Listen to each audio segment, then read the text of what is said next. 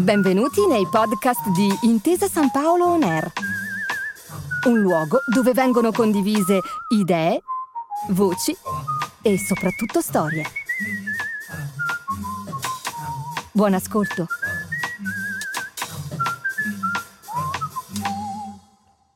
C'ero una volta. Racconti e ricordi di Ottavio Fabbri letti dall'autore. Fernanda Pivano e Jack Kerouac, Milano 1966.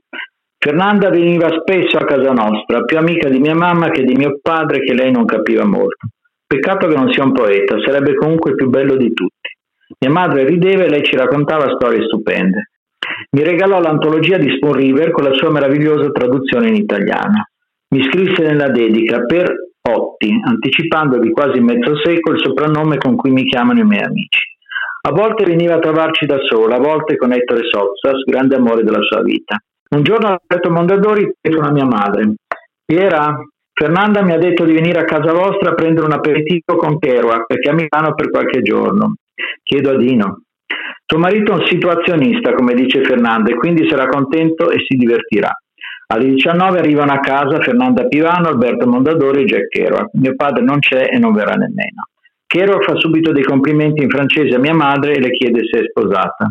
Be good, Jack, gli dice la Pivano leggermente imbarazzata, vedendo lo scrittore già un poco ubriaco. Il marito di questa signora, un editore italiano importante, Fabri, gli dice in inglese. I hate the publishers, odio gli editori, risponde lui trascicando la frase.